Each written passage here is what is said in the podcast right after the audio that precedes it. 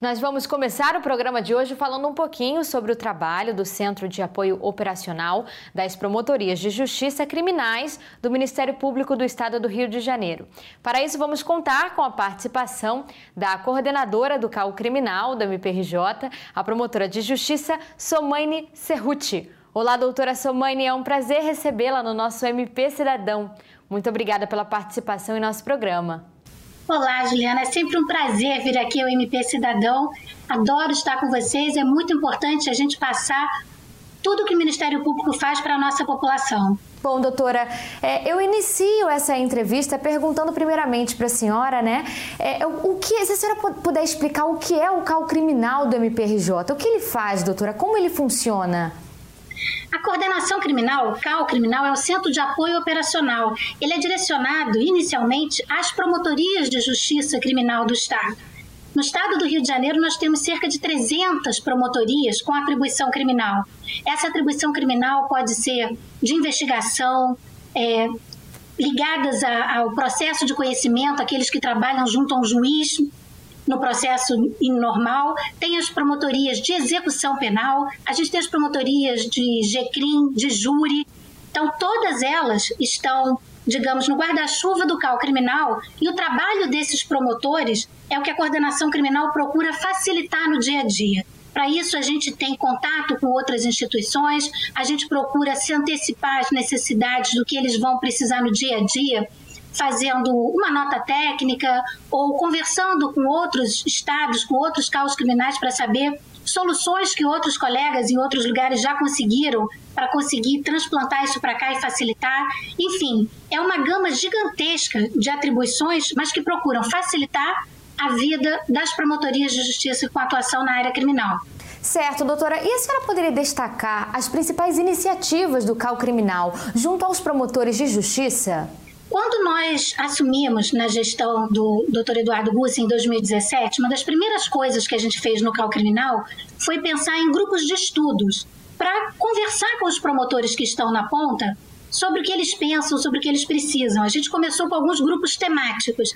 A gente, o primeiro grupo que a gente fez foi o grupo de vítimas de crimes violentos. A gente queria conversar com os promotores criminais para saber como era a atenção dessas vítimas, como é que elas estavam sendo tratadas no processo, qual a estrutura necessária, porque a vítima durante muito tempo foi vista apenas como uma testemunha diferenciada no processo criminal, apenas como o fonte de alguma, de alguma prova que se traz para o processo.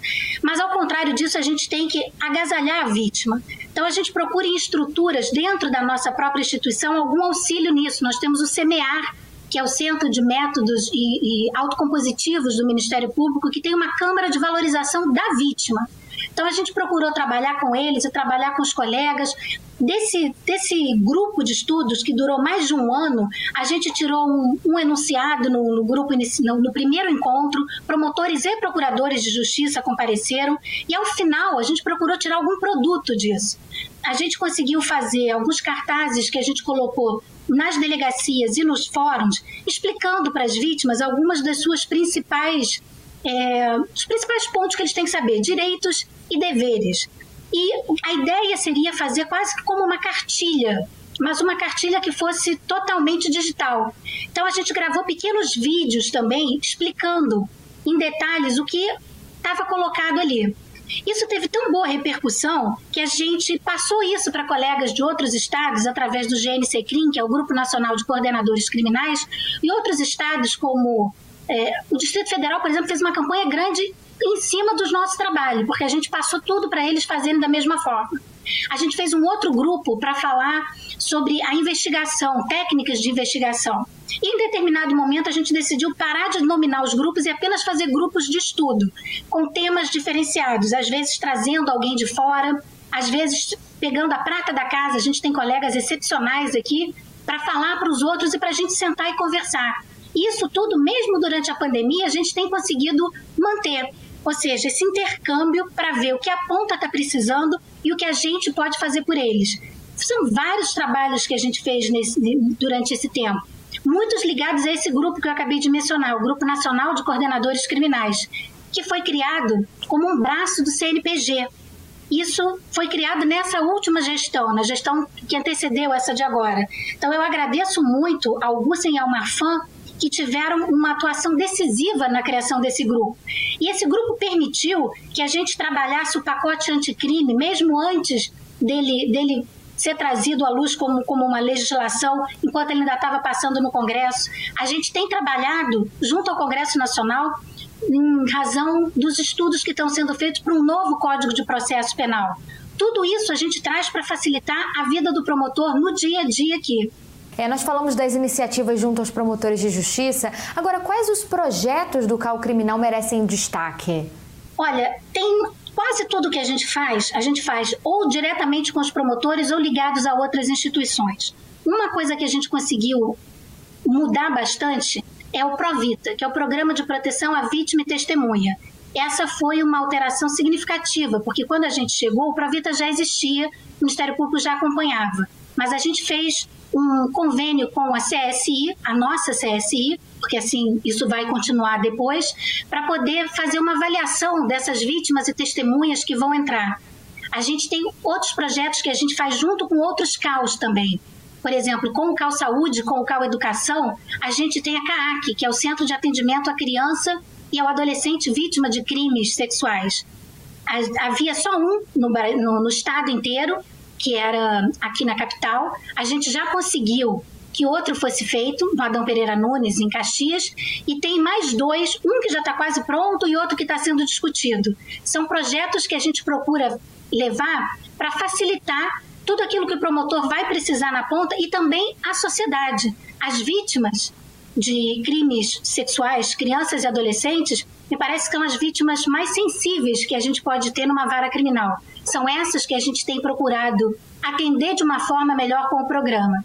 E vítimas e testemunhas que precisam entrar no Provita são aquelas que vão nos dar no processo as melhores informações nos casos que são mais difíceis obtê-las de outras formas, a não ser com pessoas que estivessem mais próximos ou morassem no local dos fatos e que por isso mesmo ficam com a sua segurança em risco. Então, o Provita e o CAAC foram dois projetos aos quais a gente se dedicou bastante. A gente também, na área de violência doméstica, procura ampliar todos os atendimentos e trabalhar com toda a rede de proteção. Então, são vários focos que a gente está procurando atender na forma de atender melhor tanto os nossos promotores quanto a sociedade que espera da justiça na área criminal uma resposta mais célere e mais humana. Bom, a, a, senhora falou muito dessa atual gestão, né? A senhora poderia destacar os principais desafios e as maiores conquistas do CAL criminal durante essa gestão? Olha, os desafios eles eram gigantescos e continuam muito grandes. Acho que ninguém imaginou que a gente ia ter que passar por uma pandemia no meio dessa gestão, no fim quase dessa gestão. Então, eu acho que foi muito feliz a, a administração está no meio de um movimento para melhorar as nossas condições de trabalho com notebooks, com todas as, as, estruturas que a gente precisasse. Com isso, embora nos primeiros momentos a gente tivesse ficado meio que paralisado, porque a justiça como um todo sempre foi programada para trabalhar presencialmente. A ideia é que o juiz e promotores têm que estar lá no gabinete, atendendo ao público, fazendo as audiências. A ideia de juiz, promotores e serventuários das duas instituições trabalhando em casa era impensável antes dessa pandemia. E sem que a gente tivesse a estrutura para conseguir trabalhar em casa, especialmente os novos notebooks que a gente recebeu, isso permitiu que a gente conseguisse tudo que a gente fazia por reuniões presenciais, fazer por reuniões online. Permitiu que a gente tivesse maior facilidade, inclusive para transmitir peças para o judiciário. Além dos notebooks, a gente recebeu, todos os promotores recebemos um, um 3G, um 4G, aliás, que é uma forma de, se a gente tiver até sem internet em casa, ter forma de continuar trabalhando. Então, eu acho que, embora tenha várias questões para colocar, como a pandemia se sobrepôs a tudo, eu acho que a nossa principal dificuldade foi ver como é que a gente ia trabalhar no meio disso e aprender. Pessoas da minha geração, que sempre trabalharam com papel, tivemos que aprender rapidamente a usar novos instrumentos. Mas nós tivemos estrutura fornecida pela nossa instituição para minimamente começar a fazer esse trabalho de forma diferenciada e ágil. Bom, doutora, a senhora entrou no assunto agora, né? A pandemia. É, houve algum trabalho em especial desenvolvido pelo CAU criminal durante esse período específico de pandemia? Olha, nesse período específico de pandemia, a gente fez vários trabalhos para conseguir criar uma nova forma para fazer o que a gente sempre fez. Uma das coisas que nos deu mais trabalho inicialmente para montar foi como a gente fazia para o judiciário receber as nossas denúncias. Num primeiro momento, especialmente aqui na capital, que é a maior comarca do estado, os, processos ainda eram todos físicos, porque algumas comarcas já tinham, como eles falam, virado a chave, e outras áreas como área civil, já trabalhava basicamente com processos eletrônicos. Mas na área criminal nós trabalhávamos praticamente tudo com processo físico, fora algumas comarcas do interior. Então foi, foi, foi muito difícil, mas foi, uma, foi um, um trabalho feito em conjunto com outras instituições, especialmente com o Tribunal de Justiça. Aqueles flagrantes que a gente tinha ficado no gabinete, os prazos, embora tivessem suspensos, não podiam ficar suspensos eternamente. Uma pessoa que foi presa em flagrante, ela tem que ter sua vida resolvida, tem que ter pelo menos uma denúncia recebida. Então, a gente conseguiu criar um fluxo com a Corregedoria do Tribunal de Justiça para receber essas denúncias por e-mail. Depois, ainda no meio da pandemia, o Tribunal de Justiça virou a chave da capital e nós começamos a trabalhar nos novos processos de forma eletrônica. Mas nós ainda temos um acervo que a gente tem que ir digitalizando e que é um problema diário que a gente está conseguindo trabalhar da melhor forma possível. Mas, embora a gente ainda não tenha chegado à normalidade que a gente tinha antes da pandemia, a gente já está conseguindo fazer até audiências. E aí eu volto a dizer, para o promotor ficar em casa fazendo audiências, foi fundamental ele ter recebido essa estrutura naquele momento. Embora não se soubesse, foi um momento muito feliz a gente ter recebido o material que nos permitiu trabalhar de casa em tudo aquilo que teria ficado parado se a gente tivesse que esperar voltar todo mundo para os gabinetes. Tá certo, doutora Somani. Bom, infelizmente a nossa entrevista está chegando ao fim. É, antes da gente finalizar, eu gostaria de agradecer novamente pela sua participação aqui no nosso programa e pedir que a senhora faça as considerações finais. Olha, chegando quase ao final de uma administração, eu queria dizer que foi um grande prazer servir a minha instituição na coordenação criminal. Eu aprendi muito. É um trabalho que que a gente não está preparado, a gente faz concurso para promotor, então a área administrativa, quando a gente nunca tinha passado por ela antes, é uma área desconhecida, mas que nos permite um grande leque de atribuições. Eu gostaria de chegar ao final tendo conseguido de alguma forma ajudar os meus colegas que estão na ponta, no front, onde eu sempre estive antes de, de ter vindo para cá, a ter um trabalho mais facilitado, a, a, que a gente consiga fazer com que eles não precisem ficar correndo atrás de determinados dados que a gente pode passar para eles, especialmente esse contato com outras instituições que às vezes é muito dificultado.